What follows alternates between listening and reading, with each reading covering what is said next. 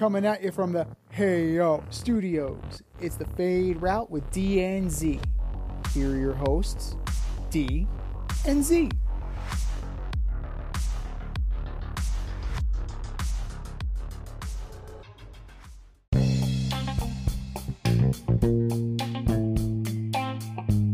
Coming at you live from the Ayo Studio.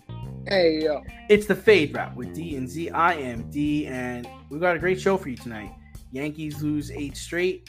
Spain wins its first Women's World Cup, and someone is falling in love in Green Bay. But we'll begin today's show with Chapter Five of the Jonathan Taylor Colts Oh love God. story. Oh my God. Colts have granted Taylor permission to seek out a trade, he's working the phones. So, Z, I ask you, who should JT call, and what is his value at this point in his career? Well, you have a guy. Now there's a guy. Now, Like, here's a guy. Here's a guy who ah! only played 11 games last year, ran for 861 yards, four touchdowns on the year, but Whoa, it- four. A whole four, a whole four. Coming off of that, of back-to-back seasons of double-digit touchdowns, right? Now, you had a you have back-to-back seasons of over a thousand yards.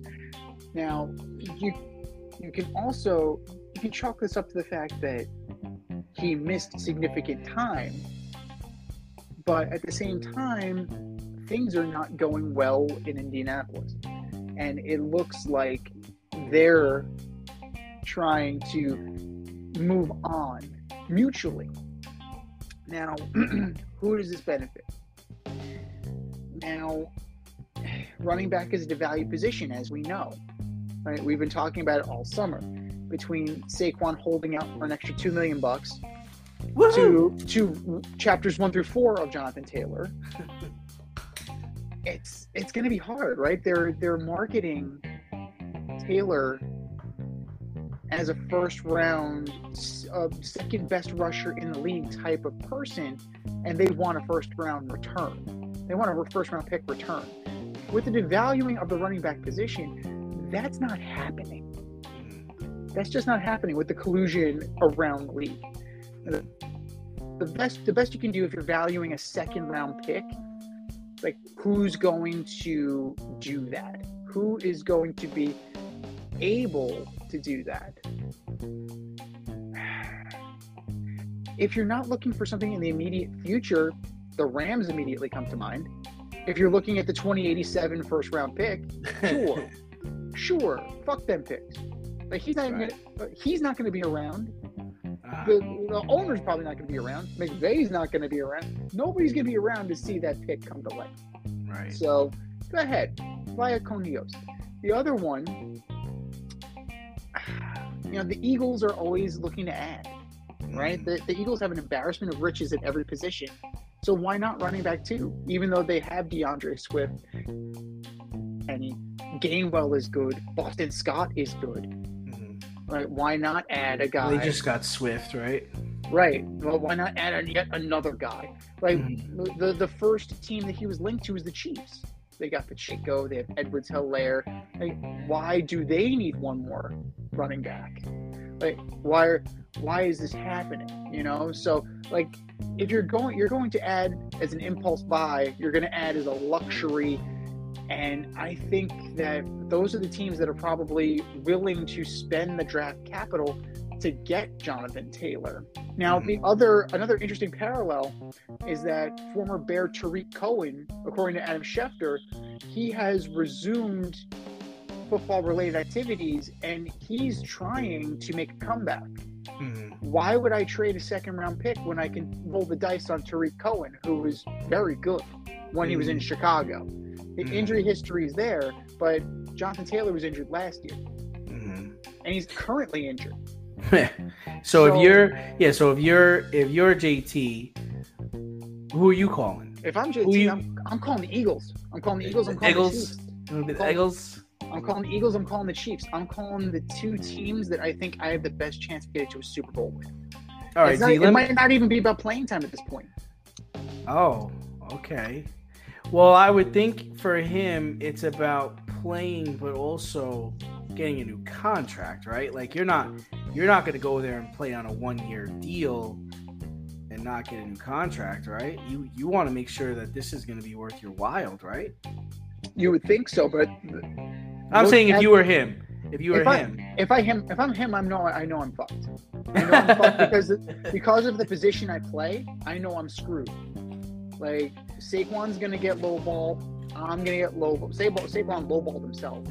Like I'm gonna get low balled. Like it's the nature of the position at this point. So yeah, I mean notable players who were given permission to seek out a trade and failed. Kareem Hunt, mhm. Austin Ekeler, Austin Ekeler, Darius Slay, Andre Johnson, Jimmy G. Mm. So they're not looking promising for uh, Mr. Taylor there. Um, you know, we've seen his numbers dip.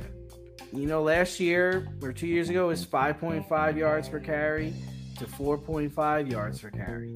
106 yards per game to 78 yards per game. 18 touchdowns to 4 touchdowns. Like, you know, you're you're not making a good case for yourself as far as teams that should get on the phone, I don't know, man. It's tough because we're at the end of training camp.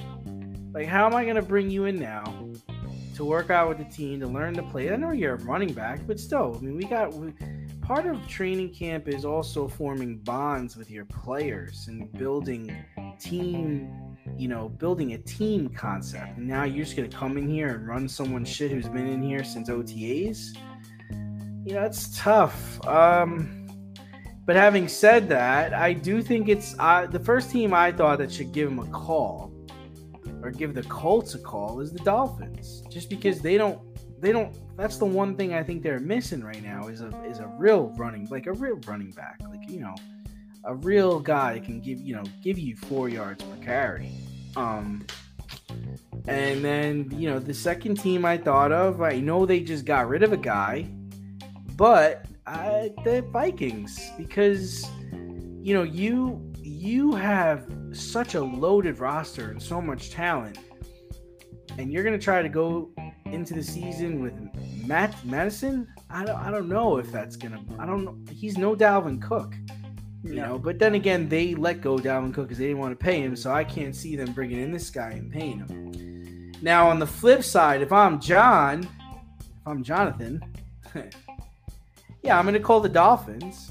Um, probably going to call the Cardinals because if I go to the Cardinals, I'm going to play.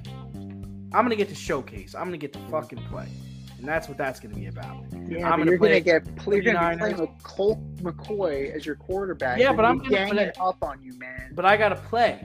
I can't. I can't pull a Le'Veon Bell here. Like I need to play. If I go there, I'm going to get to play. Um, I'm calling the Rams, like you said. They're stupid.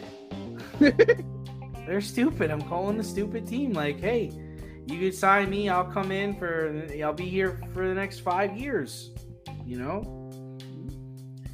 And I'm calling the Bucks. I'm calling the Bucks. Mm, Bucks got Bucks have talent. They let go of Fournette. This is another team that want to play a run pay a running back. You could use a veteran running back to pick up the blocks for Baker Mayfield and Trask if Trask winds up playing. I know I know the scheme. I could run the ball. It's a shit division in my opinion. Like anybody could really win that division. We're Really, gonna order it up later. Anybody could win that division. Could anybody could I could, I could go there and I could rock it out. Like that's um I, I think he's past the point of being able to go back to the Colts though. Yeah, no, they they, they reached That ship has no sailed. return. Yeah, no, yeah, no, that's definitely beyond the point of no return. But And that's a shame too. It really is because it didn't didn't have to be this way. You know, it didn't have to be this way. a couple of interesting teams. Well, here are some outside the box. They're not. I mean, one is a purple contender for the division. The other one is just, you know, trying to fight their way out of last place. Two options. See which one you prefer. The New Orleans Saints, specifically with because Alvin Kamara is suspended, Mm. and then the Denver Broncos. Mm, because you have Javonte Williams, mhm. who is coming back from an injury himself, and then you have Perine, Beatty, and Tony Jones Jr. Yeah. It's not much there. Mhm. So, do either one of those situations entice you if you're John Taylor? Yeah, uh, I'd be interested in the Broncos, as weird as that sounds, because Sean Payton. You know, that would that would probably stick out to me from him. Um, and you, I think it's possible that both teams could look to that as an option. But then you're shitting on the guy that's coming back. Like, you know, Williams should be ready to rock in a couple weeks. So now he's got to take a back seat. I think you know Perine's going to take the, the the the bulk of the carries in the beginning, but I guess that's football, right? And it's, it's next man up. It's always next man up. Yeah. Avoid messy accidents. Get better stopping power with your brake pads. Callahan brake pads. You never know when you'll be driving in the road and there will be a truck tire that you need to avoid and save your family. Callahan Auto. We really care about what's under your hood. Speaking of next man up, they don't. They say, wise man once said, "Don't fall in love during an internship, and you really shouldn't fall in love during preseason." The diet coke of football. But the Packers seem to be falling in love here, you know, with Jordan Love. This game, he was five of eight for 84 yards and a tutty, and he has some gorgeous throws. Gorgeous Should the Packers be this excited about love, and should they be excited about the regular season? I think the Packers should be excited. I think the fans should be excited. See, you don't like the preseason. I love preseason. I love it. I, I live for it. I love all the storylines. I love to see where people are at. Like you know, I, I, I was able to see Rodgers was going to be a stud during preseason when he when he was succeeding Favre. Like you get to see these things. This is what I saw. Okay, this is what I saw. I saw a guy that was not flustered. I saw a guy that didn't turn over the football. I saw a guy that was in complete control of the offense. I saw a guy that was throwing darts. He's putting it where you wanted to put it. He was throwing with some gas behind it. Uh, Z, I'm starting to feel like the Packers front office might know what they're doing here. They might have gotten this right. I mean, they listen, they had to do it, and that's what I don't understand. Like everybody's ripping the GM and how could you send how could you trade away Rodgers and but what, did you want him to do? He, eventually you have to move on. You have to we have to see what Jordan Love is. And you know, he sat for what, 2 years, 3 years? It is time. It is time. We're going to find out early. I think they play Chicago week 1. Yes, That's- indeed. yeah, we're gonna find out. But he's listen, he he's playing with younger guys, and while Rodgers was frustrated with these younger guys, he's having fun with these younger guys. And it's so odd to me that Rodgers was so frustrated with the Packers younger guys, but he seems to be getting along greatly with the Jets younger guys. Don't understand that at all.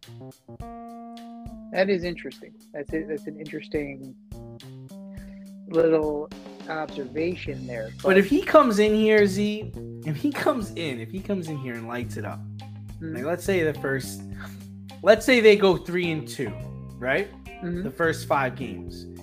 You're you're not gonna tell me you're you're a Packers fan. You're not elated. You're not the GM, and you're like, all right, this fucking worked. Like you're not. If they start out three and two, which they could do, you're not gonna be like, holy shit, they they made the right move here. If they're anywhere near contention, anywhere near, anywhere close to 500, I think they are going to puff their chests out and they're going to think that they got a, a good handle on things. But the problem I have with the preseason is that it's a lot of cool goal. You're playing against vanilla defenses who are showing you nothing because they don't have to show you anything. It's a warm up, it's a practice, it's Diet Coke. It doesn't matter. You're just trying to get game reps in. Well, Coke Zero doesn't matter. Yeah, Coke Zero, Diet Coke, Diet Coke, I think matters. Diet Zero. Coke. allegedly Diet Coke is the most popular drink in America, so uh, it's disgusting. Allegedly. Allegedly, That's disgusting. that's, that's disgusting. It can strip the rust off a penny. That's all you need to know. But you're getting vanilla defenses. You're not running your entire complement of offense. Half the guys don't even play. Half the starters don't even play. If they do, they play a couple series. The quarterbacks are, are not doing much. So, what are you left with? A bunch of special teams guys and guys who are going to try and stand out as much as possible. And oh, taking a quarterback to the house, or God forbid, taking out your starting quarterback if you're on defense. Like that's something that's, you know, bound to happen. But the regular guys aren't there. When the lights are on bright, that's when we're going to see what's up. Jordan Love, week one, uh, at Soldier Field against the Chicago Bears. Yeah, they're not, it's not Brian Urlacher, it's not Lance Briggs, but you're going to be seeing what the Bears have to offer. And regardless of what you may think about Justin Fields, their defense is still pretty damn good. So Jordan Love is going to be in for a rude awakening. Now you need to you need to temper your enthusiasm because you knew what you had in Aaron Rodgers. You don't know what you have in Jordan Love. And you know, you're also uncertain because you're one injury away right? This is the third preseason game coming up. You're one injury away from Jordan Love not starting. But you're looking at a guy, right? Again, there's a guy, four games. We're talking about four goddamn games. He's played four games in his career. You know, come on. Like he's, he's four games last season, 10 for his career. Three touchdowns, three interceptions, 606 yards. 60% compass, uh, 60% completion. Okay, that's okay. That's decent. But But he's got- not out there. He's not out there Trey Lance in it. no, He's not out there Zach Wilson in it. Like he he looked like he looked like a professional quarterback. Like he looked like he knew what the fuck he was doing. but there's a reason why they say don't fall in love because once you once the lights are on bright and guys start char once they start trying, that's when shit's gonna hit the fan. The fortunate thing for him, the fortunate thing for Love, is that he's got AJ Dillon, right, and he's Yes. got Aaron Jones. Mhm. Yeah. So that'll take the pressure off. That'll Christian absolutely- Watson's a good receiver. I think he's a good second year guy. He's gonna be all right, man. Doubs will be okay. Like they have Yeah. some guys. They got some players. yeah, they got some players, but they're all going Let's see. go They they their growing pains. open up. They open up pretty rough. They they open up against the Bears. Then they got the Falcons, tough game. Saints, tough game. Lions, tough game. If they they got- get to their bye, their weeks their bye is week six. If what is an acceptable record if you're a Packers fan? What, what's an acceptable Three and acceptable- two. Three and Three two. and two. I want. I, if I'm a fan, I if I you're three and two, I'm feeling good. You're one and four. I'm like fuck. Like even two and three, I'm like jeez. Unless the two wins are against division opponents. But I mean, look, you're and before you, you know, before you go on your bye, see one, two, three, four, five. Yeah, before you go on your bye, you're playing um the Raiders. The Raiders. Who probably will be tougher than we think they are, right? Um, you know, the Patriots, the the uh, Las Vegas Patriots. I think they'll be ready to go. So I don't know. I think two and three. I think that's fine. Like you're still kind of dreaming. Hmm. But if you're one and four, or God forbid, zero and five, Oh, and five is yeah, I think LaFleur is gone, right? yeah, you, you have to be because you're looking at the Bears. They're expecting their, their expectations are high. The Falcons, their expectations are high. The Saints, their expectations are high because that division is terrible. The Lions, they're expected to be the division champs, and then you have the Raiders. I Yeah, mean, it's that they're they could be a wild card team in the playoffs. That's you're right though. a Everyone's a lot of people are saying that the Lions are going to be the division champs, but I think the division's tough, man. Like Chicago's good. The Vikings, I mean, they lost their running back, but for the most part, their offense is coming back. You know, um, I just eh, we'll see what happens. But sticking to preseason, the Washington Commanders ended the 24 game preseason winning streak of the Baltimore Ravens yesterday by winning 28 to 29. Yeah, someone actually keeps track of records during the preseason. This is the longest preseason winning streak in the national in the history of the National Football League, and it's been snapped. Big deal, little deal, no deal. I'm sorry. Was there a championship? Did they put up a trophy for this? Like, or is this the Undertaker at WrestleMania? Like, what what's going the on? Undertaker. And that got conquered by one Brock Lesnar. So Oh, yes, so way the, eh, well, you know, we can talk about that another day and whether or not that should have been done. But honestly, who cares? Again, it's you're not, you weren't chasing the Dolphins, the undefeated Dolphins. You weren't even chasing the undefeated Patriots. These are, you had a 20, a 24 game winning streak in games that don't matter. Congratulations. I, I don't know how much how, how differently to say this. Like it doesn't matter. Like I, I'm glad that they played well. I'm glad that Sam Howell is establishing himself. I'm Ah, another that- guy that looked very good. Yeah, like Jacoby Brissett. Like there's good. He's probably going to be the backup. Although you do have the immortal Jake Fromm there. You there's Antonio Gibson looked good too. Not to just switch things over to the Redskins. Damn. Yeah, I mean it's you, you got some options. You know, You Sam the- Howell, 19 for 25, 188 yards and two touchdowns. I t- I'll, thank you very much. I'll take that.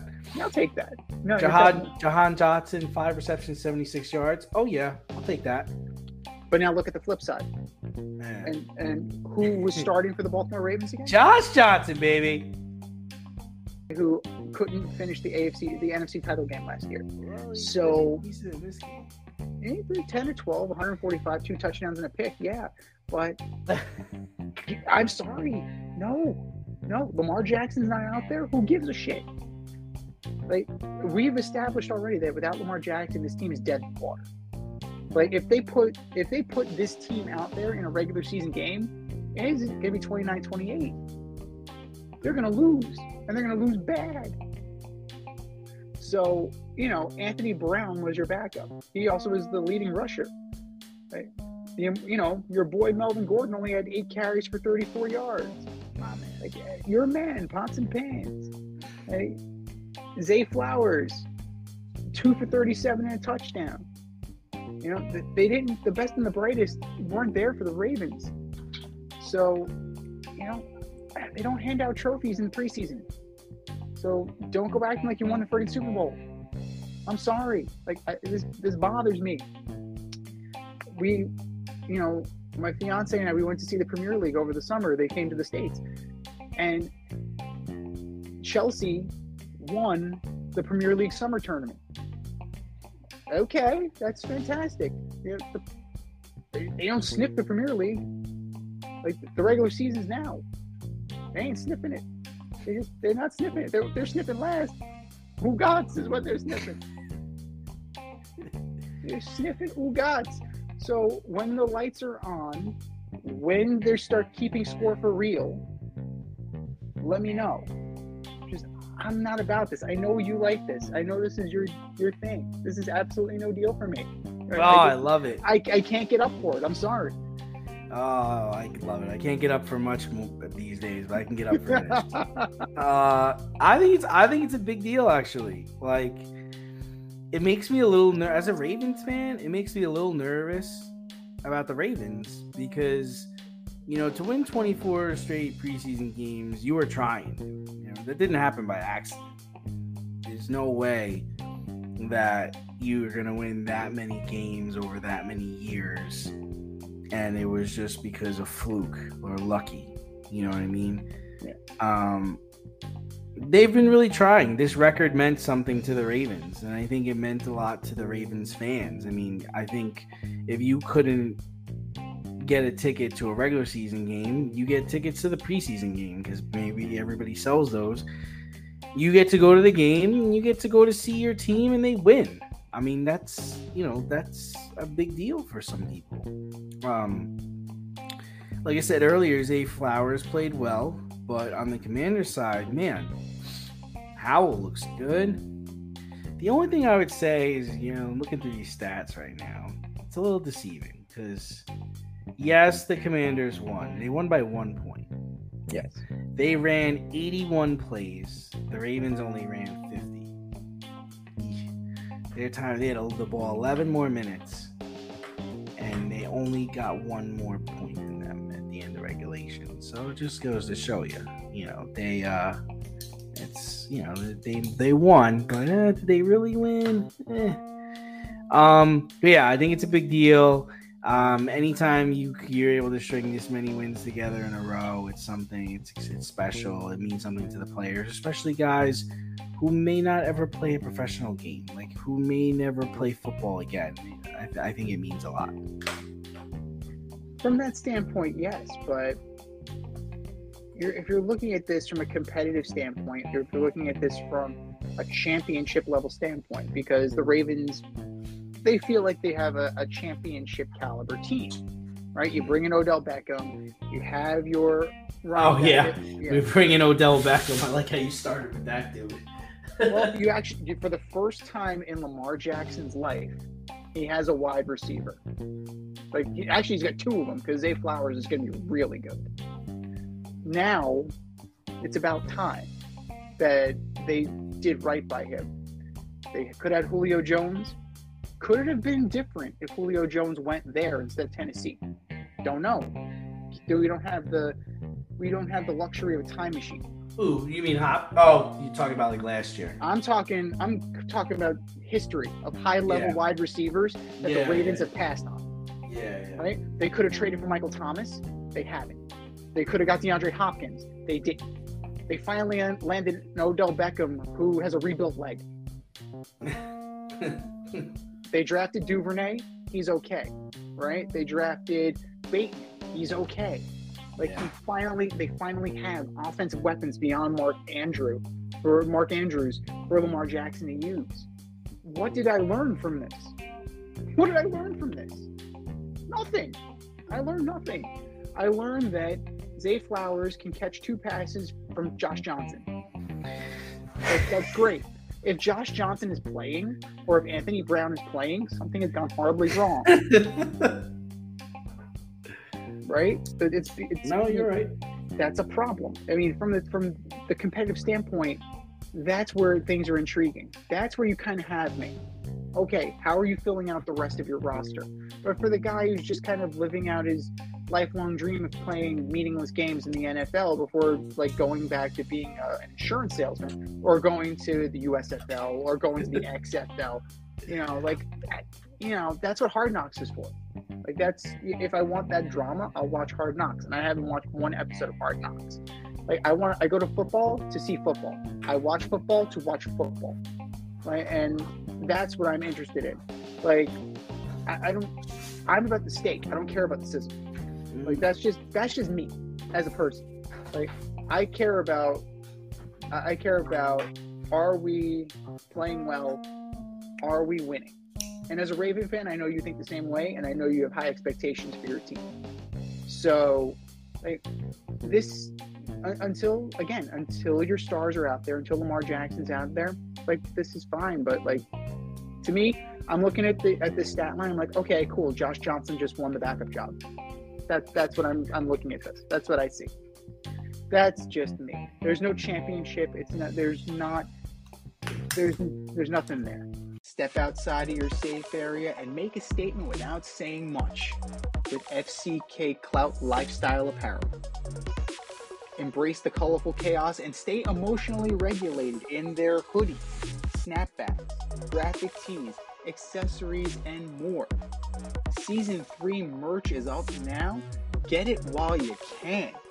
Go to fckclout.com and get all of your needs from men and women. That's fckclout.com. Unlike the Women's World Cup, where hmm. there are actual there's actual stakes, right? Mm-hmm. The best team in the world was decided the best team in women's soccer was decided on Sunday, and it is Espana edging England 1 0. to take home the Women's World Cup. So, what is your reaction to this? Happy for Spain, sad for England. Are you looking forward to the next World Cup already? Buying season tickets to the NWSL? What say you? Where are you in the spectrum of emotions? Yeah, you know, I actually watched the game. I watched the whole game. Um, you know, I felt I actually did feel bad for England because I felt like they were really they there was a lot of effort there. Um, unfortunately, they were on the other side of, of history. Um, you know, brilliant goal by the, by Spain that put them ahead and put them ahead for good, despite all the runs England was making and and just you know, and, and England seemed bigger, they seemed stronger, but you know that that didn't matter in this situation.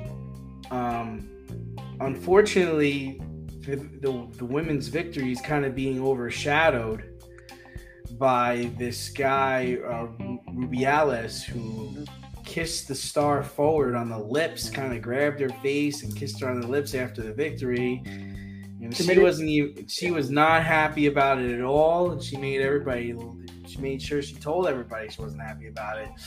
Committed it sexual stinks, assault on national yeah, television. it just stinks that this is what we got to talk about. Like we should be talking about how brilliant they were during this whole tournament, how they executed stupendously against England, but instead you're right. We're talking about a, uh, a, a, sexual assault that happened on national television, and there's nothing anybody can do about it. They're calling for this guy to resign. He's not resigning, and he's trying to say it was all built in emotion. Dude, man, you kissed a guy on the lips. It would, oh, it would have went over that smoothly, dude. No, like none of this. It's completely unseemly. He should he should go. Like yeah. that's you you forcibly kissed a woman against her will on national television. Yeah. In front of the world. Yeah. global television. Global. Made her uncomfortable and she even said it like she didn't like it. You know, she didn't I don't care how great this this moment was. You can't do that, dude. You just you can't you can't do it. You can't have it. No, you can't have it at all. Absolutely not. But you know, let's let's stick let, us stick to the facts of the matter in terms of the of the play. Right? England was playing very well. Like both yeah. teams, both teams knocking on the door. Both teams yeah. were very crisp and a little bit. I mean, England seemed to be a little bit faster with their passing. Spain was more precise with their passing. They yes. with 57% of possession. You know, a few runs were mistimed. England was called for four offsides. So Mary Earps, outside of that one shot that that Olga Carmona made, and before we keep going on this, my condolences, our condolences to Olga Carmona losing yeah. her father and Crazy. finding out after the game, after the match. So you know, our condolences go out to you. Um, but she just ripped one past Mary Earps. Like that could happen to anybody. Like we see it all the time. But Mary Earps had an amazing game. Right? She she held more than held her own, and got beat by a great shot. You got beat by, you know, something that probably could have stopped, mm. but more than likely, no. no. It's tough. It's a tough. That's, that's a tough one. But Spain dominated in corner kicks. Yeah. So that was the thing is like you know, and and you could tell England was definitely the aggressor. They were aggressive. And they yeah. were really put. They were really aggressive with with Spain, but they almost had double the foul. It was so, it was finesse. Finesse won in the end. You know. At the end, yeah. At the end, finesse did win, but you have to wonder, like, tactically, you don't start Lauren James, who is your best offensive player, I mean, just is there a question of subbing her on too late? What you know, was it too little, too late? Because England was trying to press at the end. Spain was in a defensive shell, and it was completely impenetrable. You know, it was a it was a masterful performance of getting out ahead and closing out a lead. But it was overshadowed by what happened at the end with Rubiales. Yeah. Now, for me, I'm very happy for Spain, right? Because this is the first time since the inaugural Women's World Cup that you were guaranteed a new champion. That that's something, right? That, that's something to be said. Spain is a global football power. It's a global soccer power.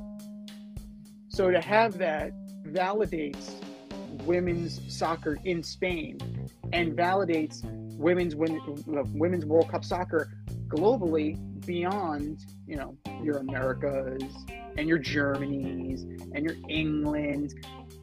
You you have a seat at the table. You definitely have a seat at the table where you already had it in men's soccer. And now you have an equal footing because the women have won something.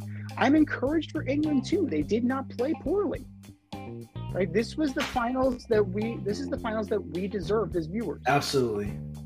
And for me, like I'm as a fan, like um, as an outsider, like I follow men's soccer. I don't really follow women's soccer.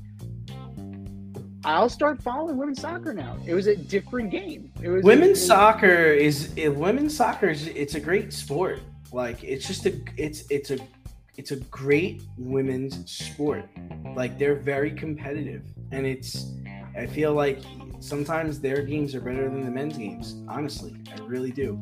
I feel like it's just one of those sports where it it just it's just better. It's just better on the women's side. I, there wasn't like there's a lot of emphasis on finesse in the men's Yeah. soccer. Like it wasn't. It was more direct in the women's soccer. But what they did, they did very crisply. They did quickly. It was, you know, we, you know, Bret Hart, the excellence of execution. They excellently executed all of what they were trying to do. Like they did it, and they did it well. Hockey's another good women's sport, and so is lacrosse. Yeah, well, it's all based on the excellence of execution. So it, it's important to note that you know there's a grace and there's a precision to women's sports that you know isn't always there with the men. Right? the, the, the men, men's do men's sports a lot of flashy stuff, a lot of fancy sauce. You know, you don't always, again, the sizzle and the steak. There's not a lot of steak there sometimes. Sometimes it's just a lot of sizzle.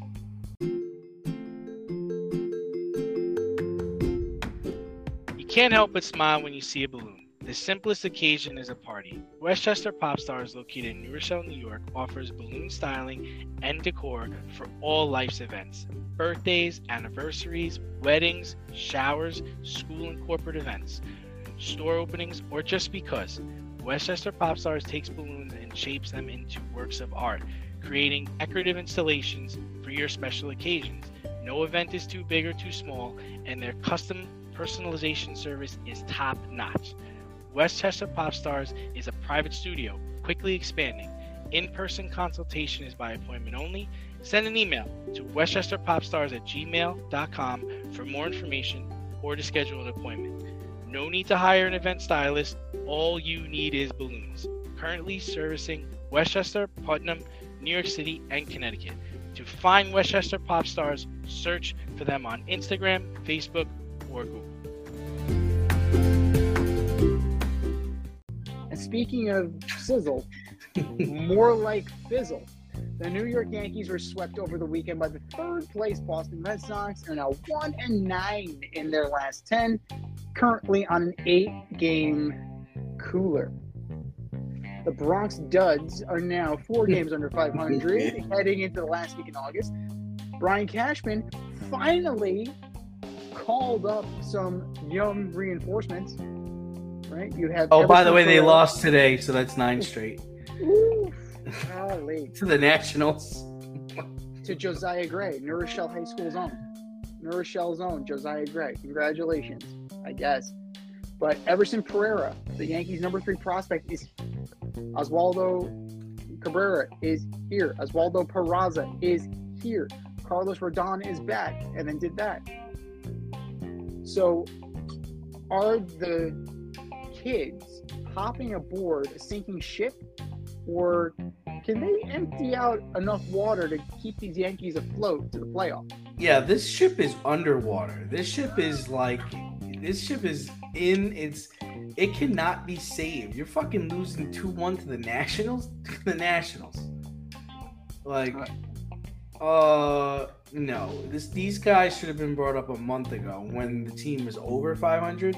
They're now five games under 500. I'm telling you, they are going to finish the season in last place and under 500. And I got to see how not fire Brian Cashman over this shit. Because if he doesn't, eh, they, New York's going to lose their mind. They're going to lose their fucking mind. If we if we're to believe what we're told, his job is safe. Yeah, that's what he said. Like that's that's you know what are we supposed to uh, what are we supposed to say here? But it's atrocious. how, how many teams are there in Major League Baseball? Remind me. 30, The 32. Yankees, the 30. The Yankees are 29th in batting average. 29th. There are 30 teams in Major League Baseball. The Yankees are 24th in runs scored. There are 30 teams in Major League Baseball. The Yankees are 26th in on base percentage. There are 30 teams in baseball. The Yankees are 22nd in slugging percentage. These are the Yankees.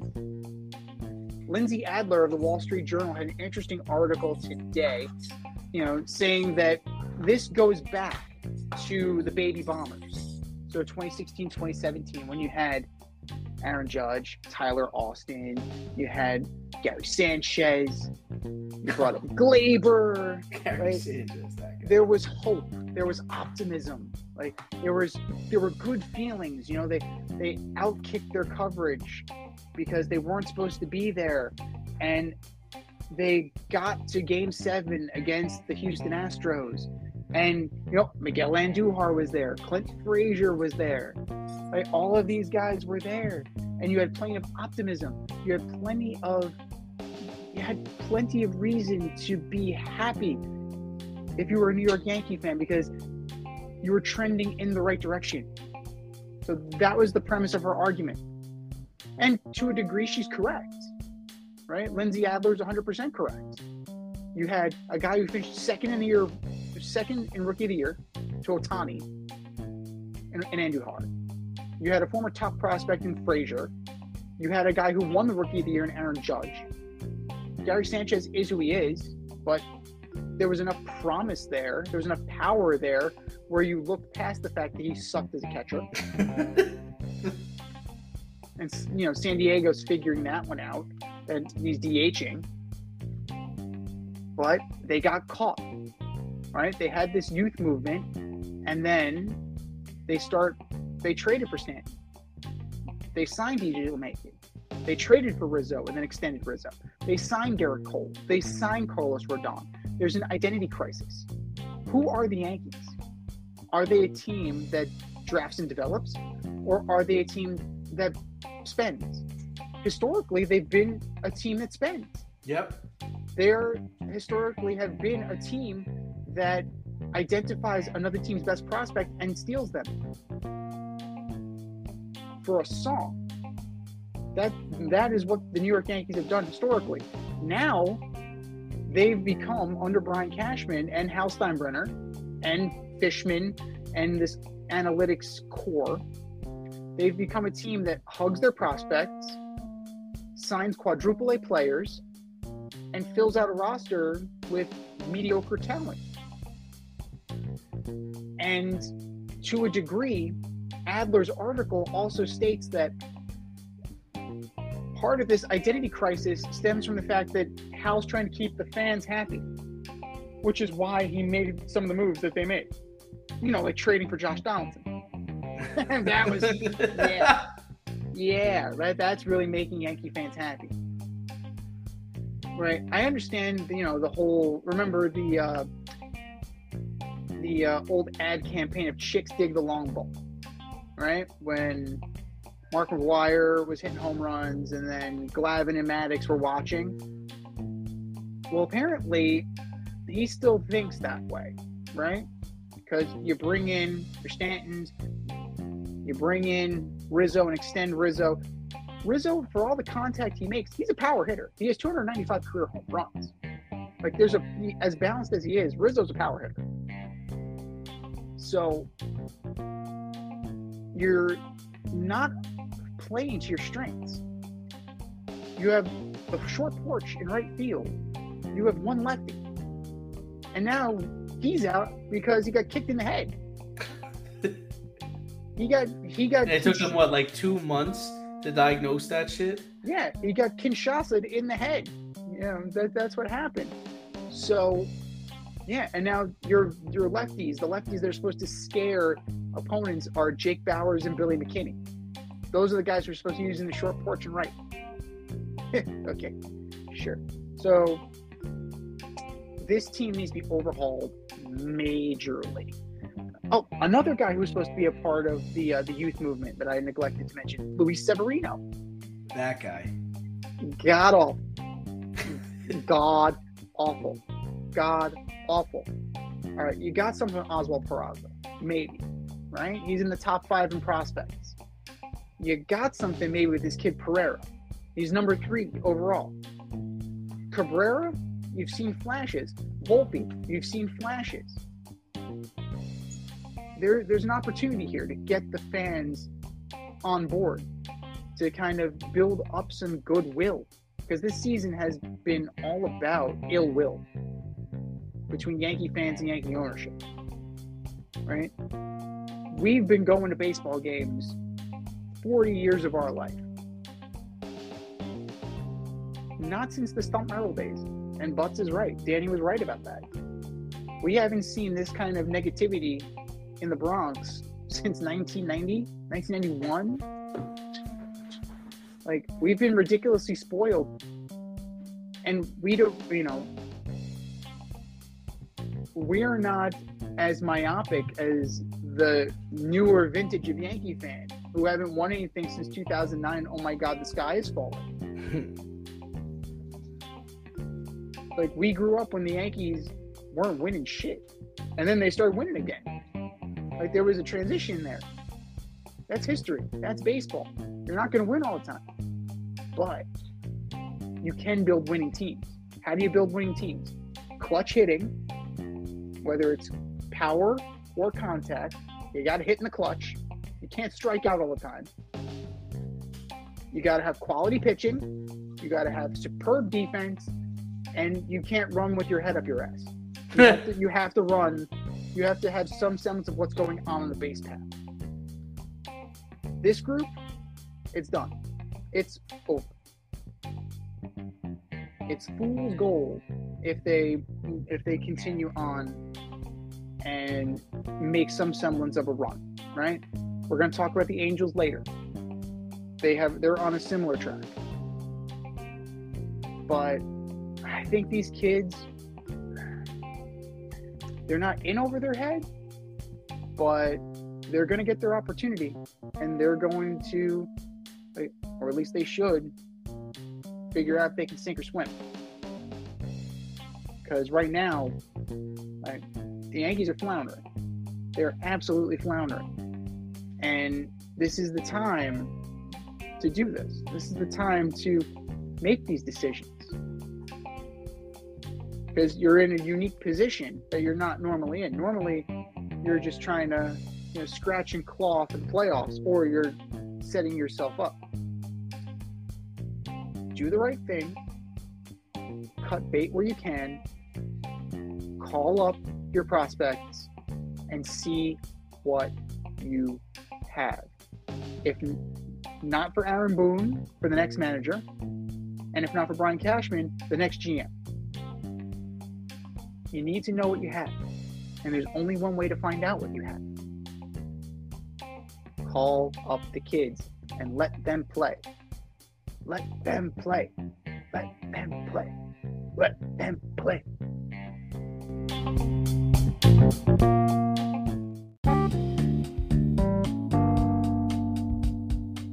Want to get on the action, we want to hear from you. Hit us up, faderoutemail at gmail.com. Slide in our DMs on IG at Fade Route Podcast. Drop us a DM on Twitter at Fade Route DNZ. Comment on our YouTube channel, The Fade Route with DNZ. Questions, comments, picks, segment suggestions, you name it, we want to hear from you. Get at us, in crowd.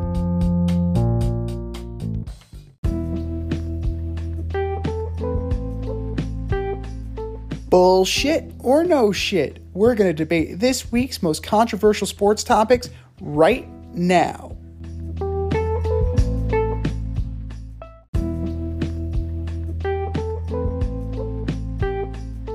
All right, boys and girls, we have a statement, and it's either bullshit or no shit.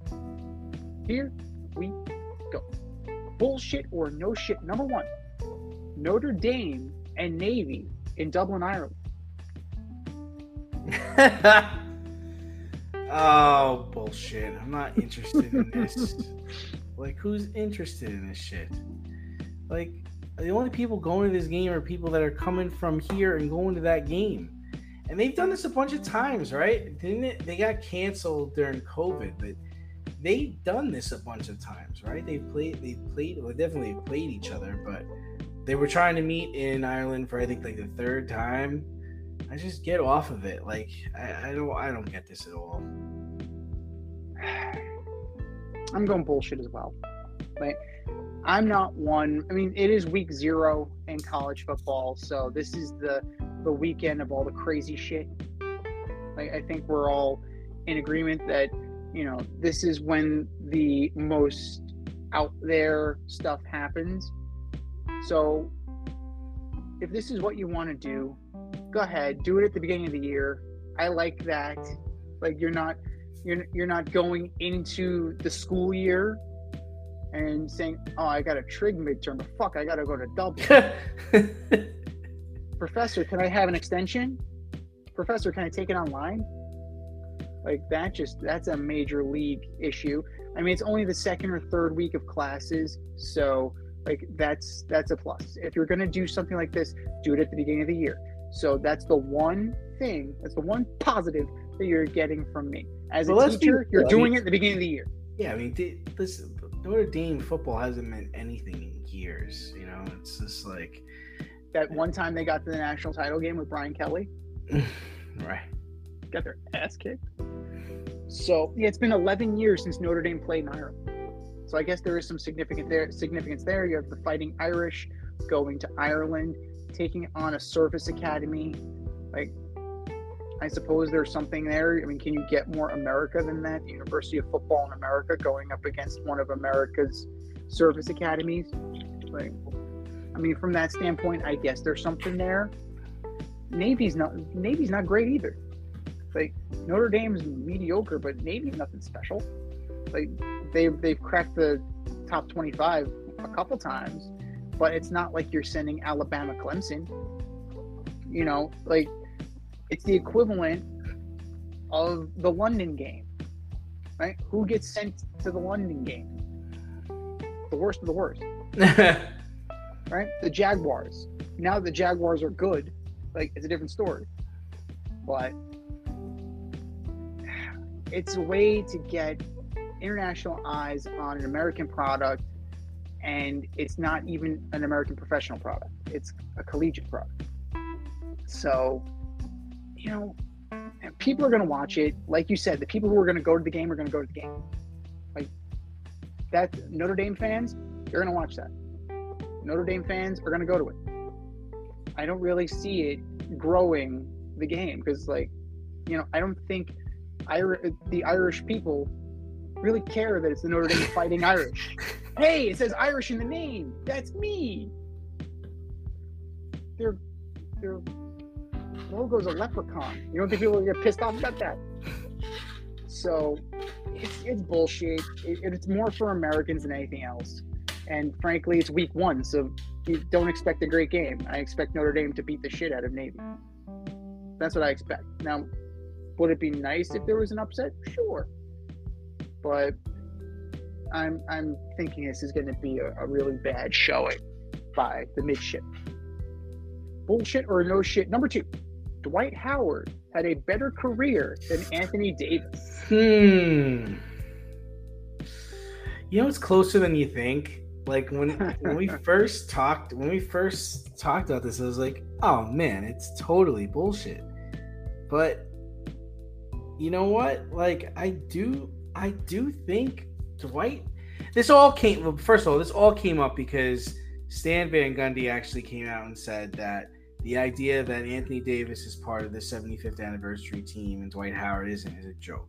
And he actually went to bat for Dwight, which is interesting because like, they didn't get along while he was in Orlando.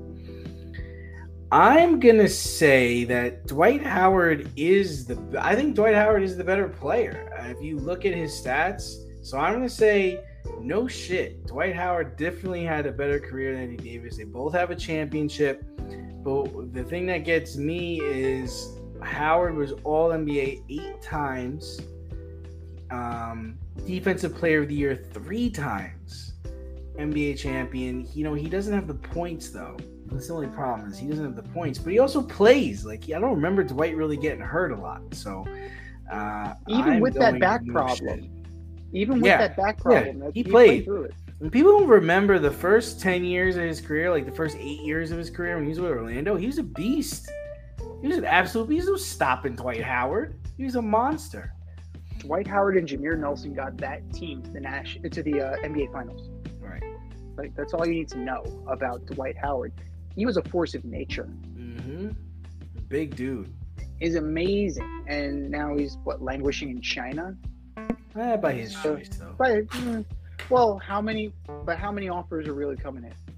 So Ah, I, at this point in time, how many offers are legitimately coming in? Yeah, I don't know.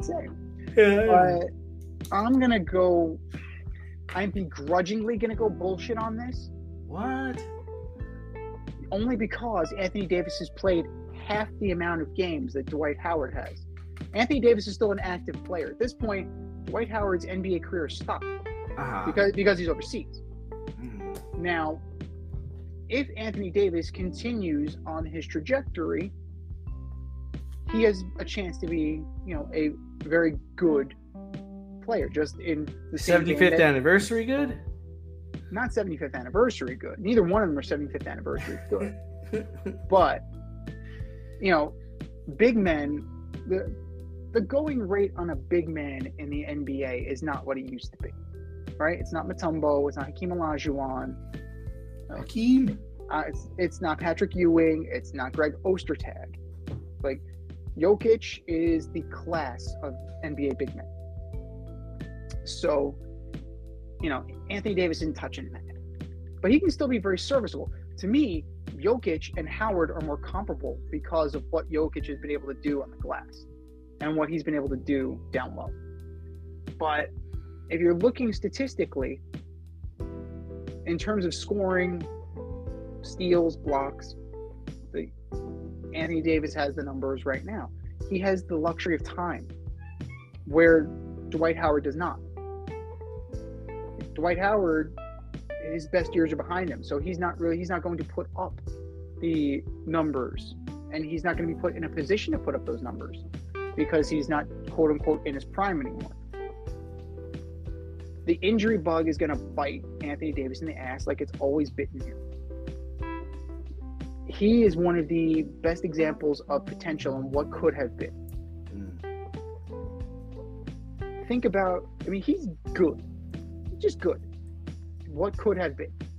What could have been if he stayed in New Orleans? What could have been if he stayed with Chris Paul? What could have been if he stayed healthy? You know, there's a lot of, you know, a lot of what ifs, a lot of hypotheticals.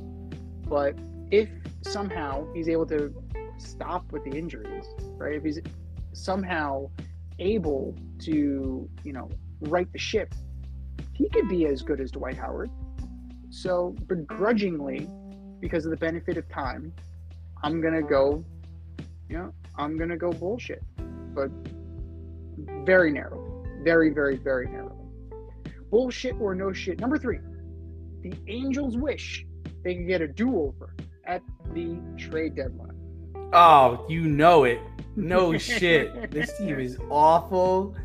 Ohtani's not even gonna give them a call. Their season's a wrap, and all this, and Mike Trout's coming back after being out for seven weeks. What a freaking disaster! No shit on this one. Goodness! And then Ohtani's been continuing to have issues where he can't pitch, so that's a problem too. When your best hitter is your best pitcher, right? Ohtani's the triple crown leader on the He's the triple crown leader in pitching, and he's the triple crown leader in hitting on the Angels. This is the very diff- definition of a one and everybody else. Like they accused Alex Rodriguez of being a 24 and 1 guy. Ohtani is a 25 and 1 guy. There's him and then there's everybody else. It's a major no shit. Right? The guys that you brought in haven't done the job. I don't see why. I don't see why in God's name he would stay. They're 11 games back in the West. They're just above the Yankees, barely in the wild card. you're you're being mentioned in the same breath as this year's Yankees. That's not good. So, if you were given the opportunity, and Mike Trout conveniently got hurt, otherwise, you know what? Sell them all. You know, rebuild the farm system. Build, do, do something. Because what you got isn't doing anything for you. You doubled down on it, and now you're paying for it. You're doubling down. You doubled down. You're paying for it, and now Ohtani's not coming back.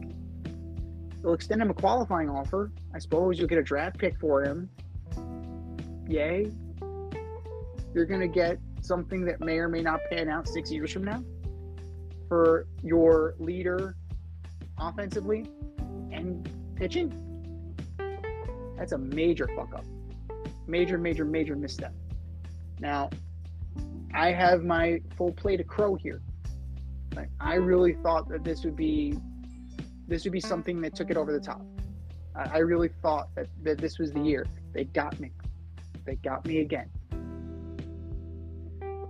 But now if the the Angels knew now, knew then what they knew now, they wouldn't have made half of those moves. Not at all. But ifs and buts, candies and nuts, wonderful Christmas and all that, the Angels are gonna, you know, finish in fourth place. And the only reason why they're gonna finish in fourth place is because they're in the same division as the A's, who are actively trying to lose. So they're going to have to watch him go. They're going to watch him go and be left holding the bag. And now you're going to left with you're going to be left with Trout again. And then what are you going to do with Trout? Are you going to explore trading him? Are you going to keep are you going to keep him and languish like you've been languishing? Because it's not the manager, it's not the GM, it's the players, as Antonio Conte once said. What is this players? They they just aren't a good match together. And the Angels have been doing this for the better part of a decade now. They tried it with Hamilton. They tried it with Pujols. Didn't work. It's not working with Trout. It's not working with Ohtani. Something fundamentally has to change. And Ohtani walking away is probably what's going to do it. But I guess, I guess kudos for trying. Maybe I don't know, but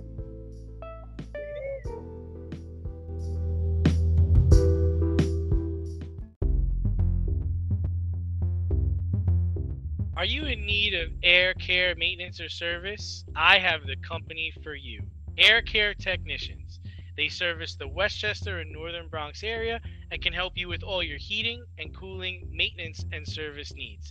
Just give them a call at 914 315 1547. Again, that's 914 315 1547. Or shoot them an email at aircaretechnicians at gmail.com. These guys are the real deal as they are veteran owned, licensed, and insured.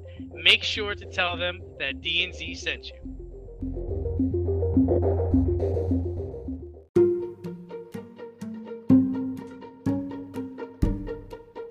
The Fade Store presents the Alleged Superstar of the Week Award.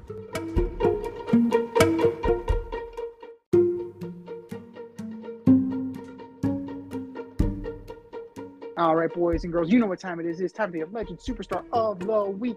We put up a poll on our X page at Fade Route DNZ, and you vote, and you vote, and you vote, and you vote. And the winner of said vote gets the coveted ass trophy and a shout out on this here show. And do you know, D, who took home the coveted ass trophy? No, I do not. Meet the Mets. Meet the Mets. Step right up and beat the Mets, like apparently the Braves just did. But that was last week. This is this week. Who are your nominees for Alleged Superstar of the Week? B? All right, first up, we've got Brian Cashman.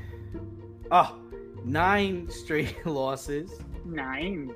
one in ten in the last eleven. Woo! And now you decide to bring up Peraza, Cabrera, and team. What a waste.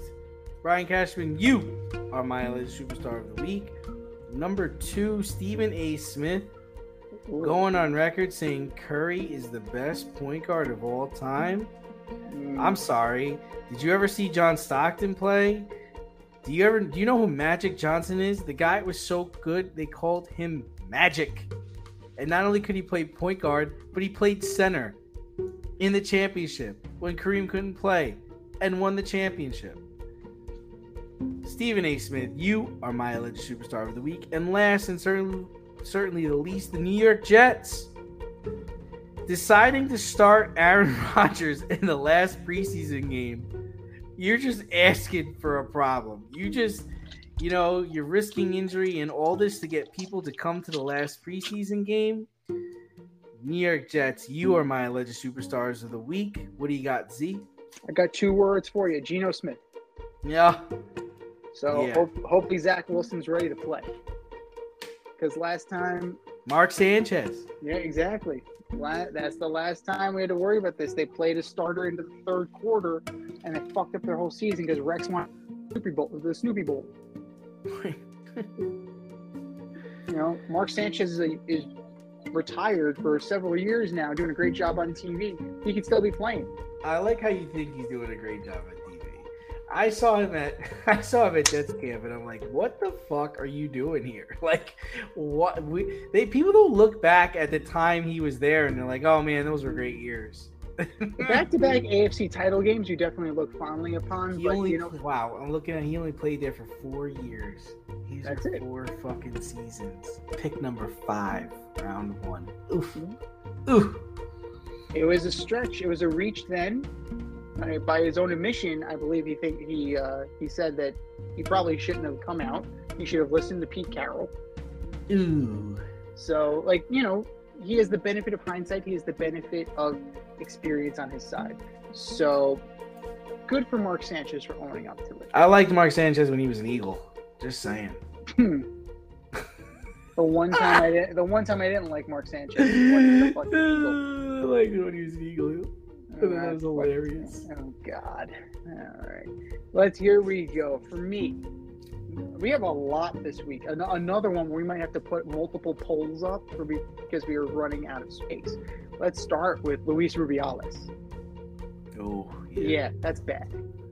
Sexual assault on global television. Yep. Prisoner of the moment, yada yada yada. Emotions got the best of you, yada yada yada. You that was atrocious.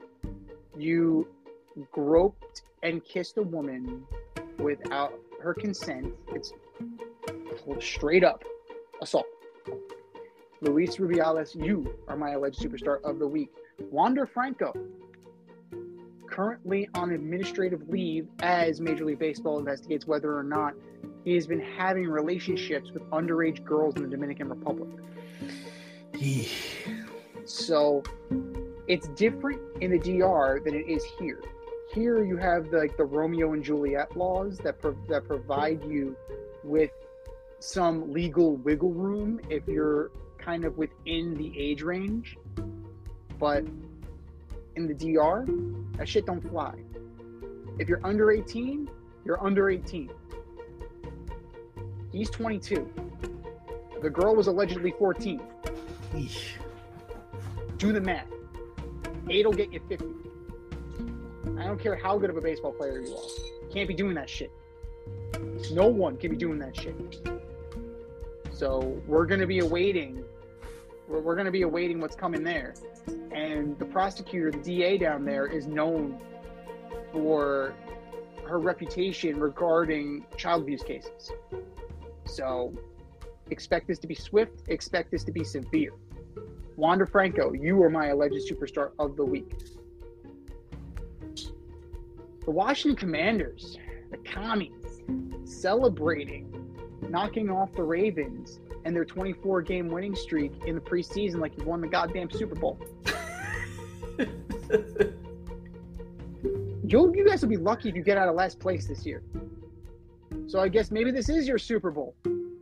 This is almost up there like when Johnny Morton told Jay Leno to kiss his ass when the Lions finally won a game. Washington Commanders, the very definition of acting like you've been there before. You are my alleged superstar of the week. Oh my God. And we're still going. The New York Knicks for hiring a guy who turned out to be a mole for the Toronto Raptors. I could keep going. He sent video of practice. He sent practice plans. He sent game plans to the Toronto Raptors.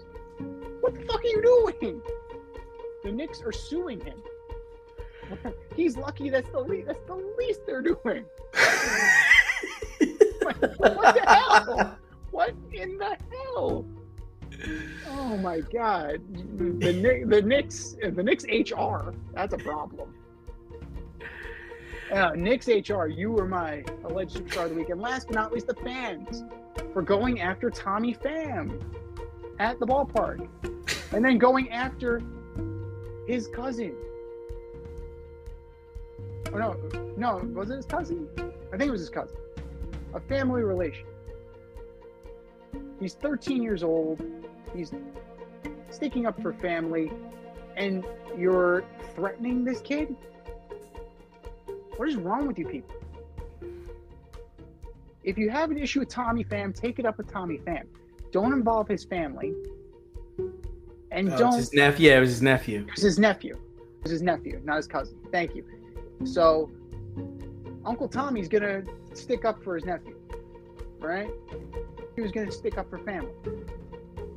Don't be going after kids. I'm sorry.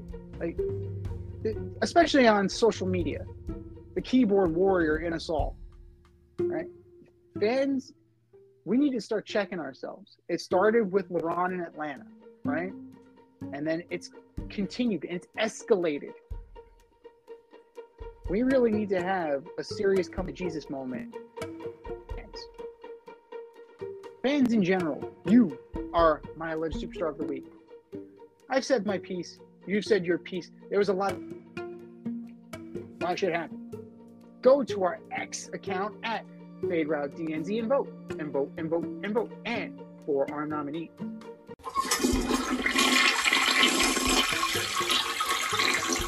Just do better, boys. Just do better.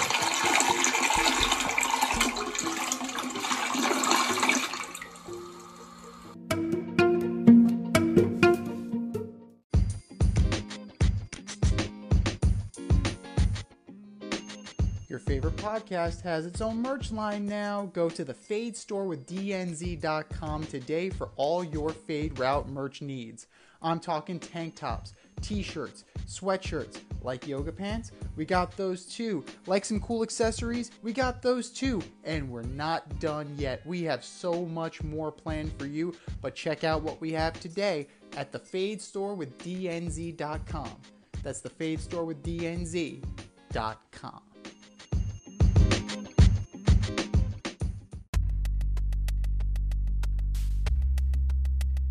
Order up!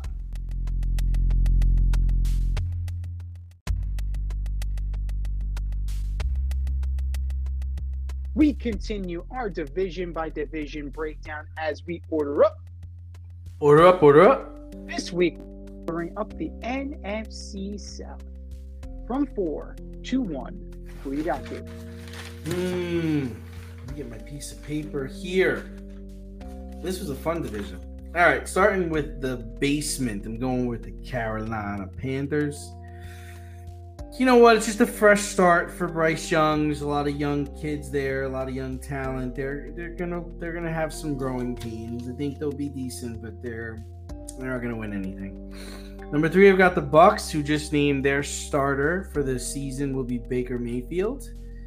They've got hmm. talent, but for some reason they don't they don't gel. They don't win.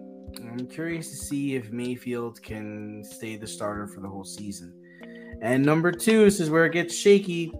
Well, I'm going with the Falcons. I think the Falcons are loaded offensively. Ridder is ready. Bijan Robinson is going to be the next Marshall Faulk.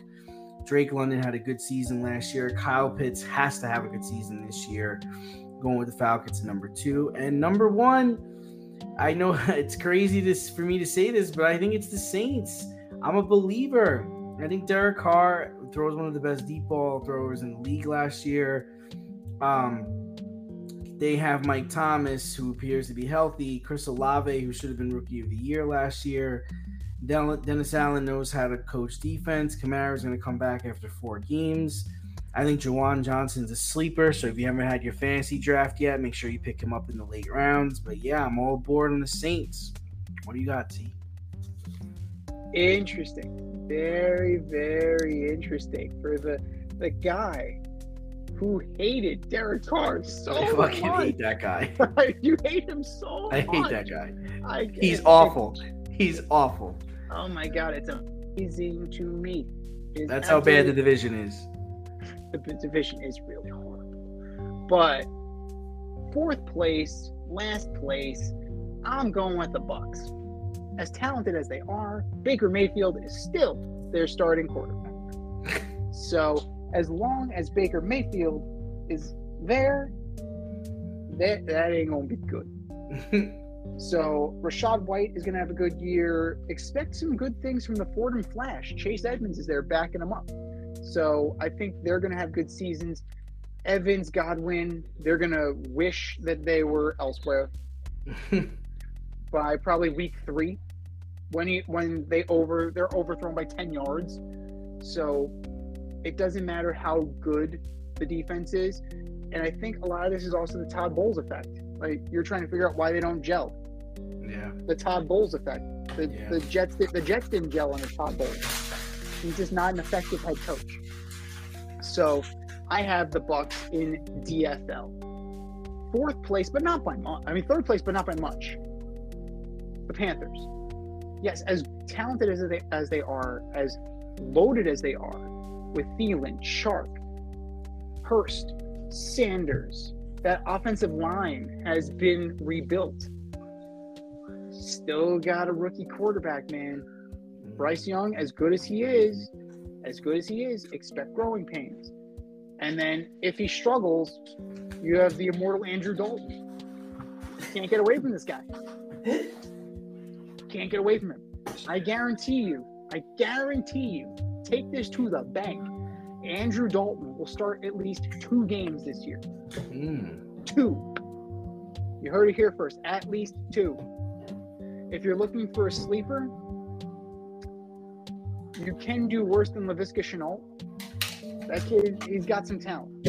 He couldn't unlock it with the Jaguars. Let's see if he can do it with the Panthers. But solid third place for me. Again, this is where it gets hairy. You're absolutely right. You're, you're splitting hairs Really? between the Saints and the Falcons. Mm-hmm. I'm gonna go with the with the Saints at number two. The Saints at two. They have a solid defense, probably the best part of their team. Right? They have their secondary. They have Honey Badger, Lattimore, Marcus Maye. Marcus Maye is gonna have a great year, mostly because he's not Jet. So he's gonna do fantastic. Demario Davis, perfect example of a guy who excelled once he left the Jets. Cameron Jordan's there, still steady Eddie. I don't know what you're going to get from Derek Carr. Like, Derek Carr is, is a capable quarterback. What are you going to get? Don't know. We're going to find out. Jameis Winston's there. Is he if he gets playing time this year, they could be all right. Right? If if Carr gets hurt or something happens and you need to bench him in favor of Winston, you're gonna hold you're gonna hold serve. You're gonna stay afloat. at least until Alvin Kamara gets back. And then what you do with him, who knows? But I don't trust Michael Thomas as far as I can throw him. That leaves you with Chris You really can't throw him very far with your bad hip. Yeah, I got and I got the bad hip and two bad knees. I probably shouldn't be throwing anybody. So Michael Michael Thomas, you know, no, I'm not going to be doing that. But um, you- you're left with Tre'Quan Smith and Chris Olave. That's not enough.